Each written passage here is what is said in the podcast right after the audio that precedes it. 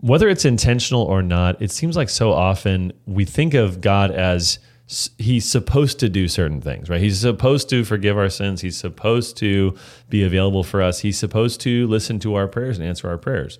And I think often we're just so, you know, spoiled in a sense with how good and gracious God is that we forget that there are things that could actually hinder Yeah. him hearing our prayers. So it's it's it's impossible that God wouldn't hear our prayers, we think, but in a real sense the Bible says, no, if you are doing certain things or acting a certain way, God will not hear your prayers. So we want to look at this and and what are those things that hinder our prayers? But first, Ben, could you just define that word hindrance Yeah. for us? What do you mean by hindrances?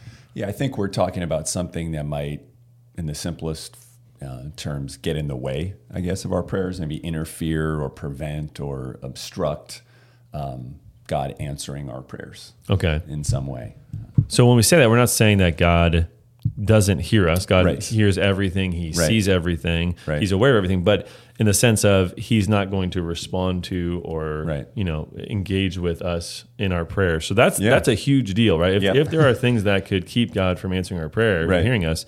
That is that should be of the utmost importance for us Yeah. to consider. So give us a few examples from Scripture, because maybe someone is listening and thinking that can't be true, you know. But the. Scripture is clear. Yeah, I, well, one of them is sin, of course. Uh, sin is a hindrance to answered prayer. It says in Isaiah 59, 1 and 2 Behold, the Lord's hand is not shortened that it cannot save, or his ear dull that it cannot hear. But your iniquities or your sin have made a separation between you and your God, and your sins have hidden his face from you so that he does not hear. Wow. Yeah. Yeah, that's that's pretty stark. So, uh, and um, we can we can you know know this as, as far as if you're not a believer in Jesus, if you Right. don't have your sins forgiven, you're in a very dangerous place. Yeah. where there's, I mean, God doesn't have that relationship with you, and there's no reason for Him to answer your prayers. Right. But we can be encouraged in the sense of when we know also as a guarantee Yep. that you know Jesus says, "Whoever comes to me, I'll never cast out." So when you pray for forgiveness, Yep. you will receive it, Right. right? But but that's a good thing to remember. Sin is a hindrance to answered prayer. So Right. that's true whether you're uh, an unbeliever. It's also true for the believer as well, though, right? Yeah. And and that's why it's important that we confess our sins when we Yeah. come to God in prayer. And He's faithful to forgive them. That's what the Bible says. You know, um, if, if we confess our sins, He's faithful and just to forgive us our sins and cleanse us from all unrighteousness. Yeah. So I think it's a it's a good practice in prayer to examine our hearts. I know we talk about that when we take communion a lot. Yeah.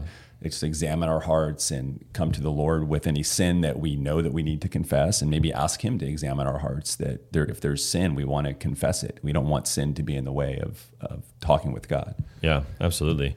And that's the amazing thing, right? It kind of reminds me of John 13, where Jesus is washing the disciples' feet, right? Yeah. He says, If I don't wash you, you have no part Yeah. with me. So Yeah. if that sin's not forgiven, that's an, a, a hindrance to God.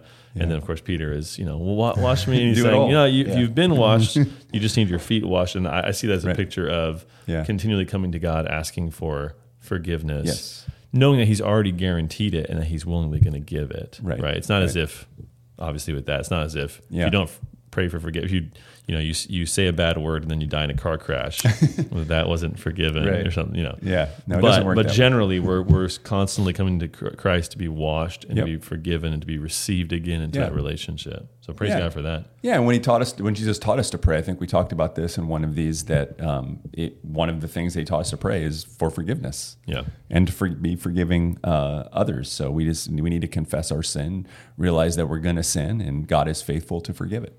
Okay. Yeah. Okay. So sin is the, the first hindrance. Yep. We see Isaiah 59. What's the what's the next hindrance to Um, answered prayer? Another one is idolatry. I think idolatry can be a hindrance uh, to answered prayer. It says in Ezekiel 14:3, "Son of man, these men have taken their idols into their hearts and set the stumbling block of their iniquity before their faces. Should I indeed let myself be consulted by them?" You know, and I think an idol is anything that we put in the place of God in our lives, um, something that we elevate to the place of God or above God in our lives. And that could be all kinds of things, any kind of pursuit. It could be a person, it could be a relationship, a career, anything. Yeah. Um, but God should have the number one and supreme place in our lives. Yeah, that's great. You know, I was reading um, Psalm 31 Yeah. for our, you know, daily gospel episode on that psalm, Mm. but he talks about how, you know, he hates those who go to worthless idols. Yeah. And that I, I was noticing that word. So worthless idols, Hmm. those two words together mean uh, the idol word in Hebrew means nothing. And then worthless means empty or vain Hmm. Yeah. or whatever. And so it's, it was a good reminder for, for me of, okay, what idolatry is. Yeah. And of course, Ezekiel reminds us that that's not simply physical structures or Right. physical things. It, it can be taken into our, In heart. our heart. Yep. And so there's idols of the heart and they become stumbling blocks. So these are anything that we lift up above God or we put in the in the saving place that only God should be. Yeah. And we can do that with all kinds of things. Yeah. uh, As we know. And it's important to, I think, to think about some of these things as we approach the Lord in prayer about confessing our sin. Um, are there asking the Lord? Are there any? Is there anything in my heart that I, that's out of place? You know what I mean? Um, in terms of the position that I'm giving it, especially in comparison to the Lord. Yeah. That's great. That's great. Okay, so we have sin, idolatry. What are other hindrances to? Um, this one I think is kind of kind of interesting. It comes from uh, Proverbs twenty one thirteen, um, but it, it it's a, with the idea that if you're ignoring the poor and needy, or I guess you could say it this way, if you're being really cheap, um, it could be an uh, hindrance to answered prayer. It says in Proverbs twenty one thirteen, who whoever closes his ear to the cry of the poor will call will himself call out and not be answered. okay. I think Wow. it tells us that you know how the Lord feels about those that are poor and needy. Yeah. Um, and if we were to maybe disregard that as not important at all, then it's important to the Lord that it would be a hindrance to answered prayer. Wow. So when you say say being cheap, you're not just- saying if you shop at Walmart, Right. You're you're not answering. Right. You're, I um, might, you know, it's it's maybe being greedy. Yeah, You yeah, know, okay. So not yes, stingy. Yes. Yes. So if there's because it's you know it's good to get shop for deals or whatever. Of course. Not that I'm great at that, but Yeah. But to, to say you have an abundance and someone's in a clear That's right. need, Yeah. and I think I would. There's a lot of things I'd want to say practically with that verse because Hmm. I think often we can think if there's a homeless person on the street, they ask Yeah. for money, you have to give it to them. Right. Well, there's there's wise ways. That's right. To give Yep. and there are bad ways to give. Um, and one of the best ways to give, I think, is through your local church. Yeah. Uh, Give to organizations that you actually trust, as opposed right. to if you give cash to an individual. Right. Um, I mean, my posture is if someone's hungry, I they, I should get them food. Period. Yeah. But giving cash, I don't I don't do that. But Yeah. we can get caught so caught up in the minutia that we forget Yeah. the posture, which is what he's Yes. talking about, which is do you even care about the poor That's and needy? Yep. I mean, look at how wealthy we are. Even Yeah. uh, you know, in our area, we wouldn't be considered wealthy, Right. but globally, we are Yeah. fabulously wealthy. And I think a lot of these things are just things to consider that maybe we don't Yeah. consider that could be sort of in the way of our prayer life with God. You know, and are we confessing sin? Do we have idolatry in our heart? Um, are we being generous, which is the heart of God? Are we thinking about those things? Are we being thoughtful about those things? Yeah, yeah, that's really good. Yeah, when someone that you know that you care about is needy, Yeah. do you respond to them? Right. And if not, then why are you? Why would you think that God would respond to you? Right. So if He's given blessing to you to benefit others, why Yes. would He? You know, give you more blessing. So Yeah. that's a that's a really really interesting, and I think that requires a ton more Yeah. just reflection It and does. thought. So does. that's good. That's Yeah. good. The Bible challenged us in some big ways. Yes, it does. Okay, what else? What else do we see as a hindrance to prayer? Okay, we'll check this one out. Um, husbands, the way that you treat your wife could be a hindrance to answered prayer. Uh, 1 Peter 3 7 says, Likewise, husbands, live with your wives in an understanding way, showing honor to the woman as the weaker vessel, since they are heirs with you of the grace of life, so that your prayers may not be hindered. Wow. Yeah. Even uses the same same language there. yes. Hindrance. Yeah. Wow. So why why is that? I th- this feels sexist to me. There's no wives be nice to your husbands. That's true. Uh, What is that? Why didn't see that one in there? I think it's a. I mean, a lot of it maybe is the a picture of you know um, our relationship as the bride of Christ, and you know the the the type of honor that a woman should receive. And I mean, this is how we should treat people anyway. But um, you know, somebody that God has given to us as our wife um, should be honored. Um, they're equal heirs with us in the grace of life. It says it's obviously very important to the Lord. yeah, absolutely. And I think inherent in this is that there are differences in terms of roles and Oh, in terms of Yep. um, just how we're built, Yeah. right? So weaker vessels.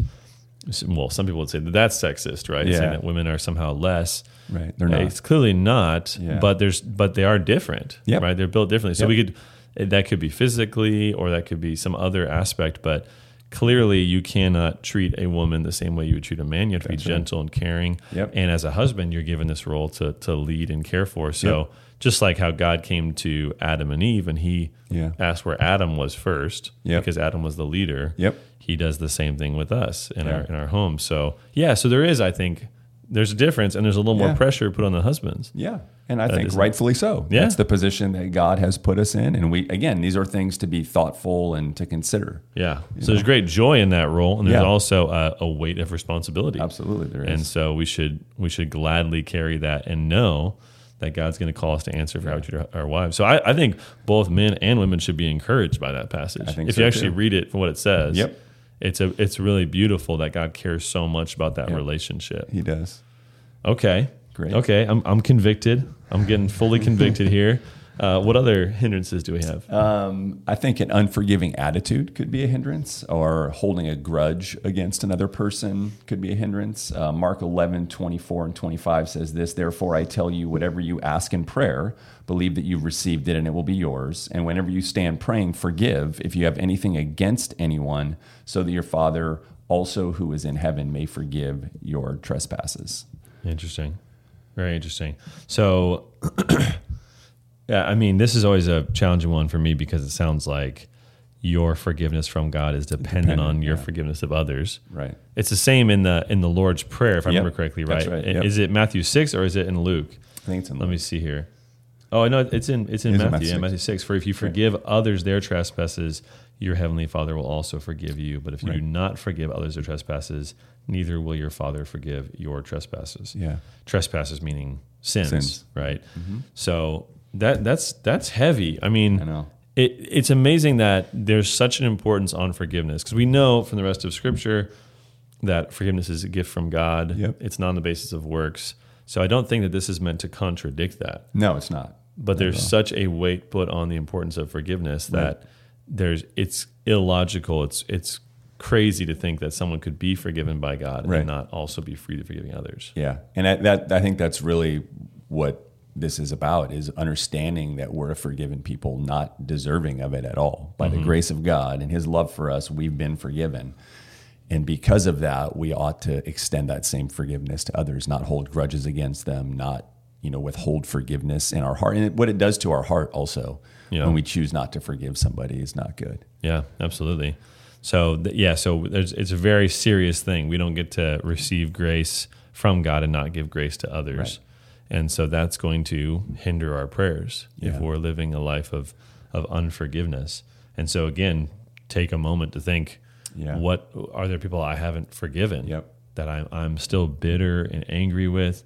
Um, and if you're if you're going to pray, start start by forgiving and, Yeah. and ask God for the strength to forgive others. He he knows your weakness, he understands that, and he I think he graciously gives strength to help you to grow in Yeah. that and to begin forgiving others. Yeah, and that could have to do something with reconciliation too. Like if there's somebody that we need to be reconciled with, and there's a conversation that we haven't had, or we haven't gone to somebody and asked for forgiveness or offered forgiveness. Yeah. You know, those things are just weighing on our hearts or our minds. Like we should we should deal with that. The Lord will give us grace to do that. I think. Okay. Yeah, I totally agree.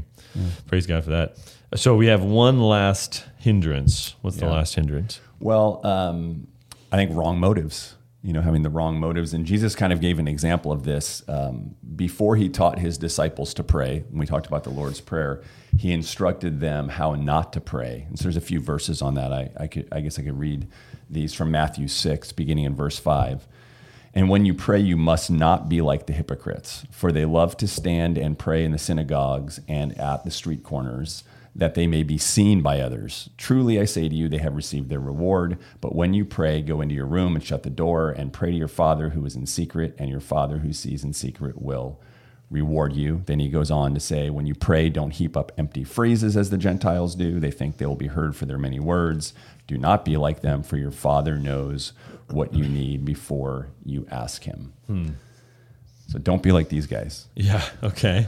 so don't don't be like them, and specifically, right? Don't be doing Yeah. it for the motive of being seen. That's right. right. Being praised. Yep. Um, I I think can we do we do that today? We're not exactly.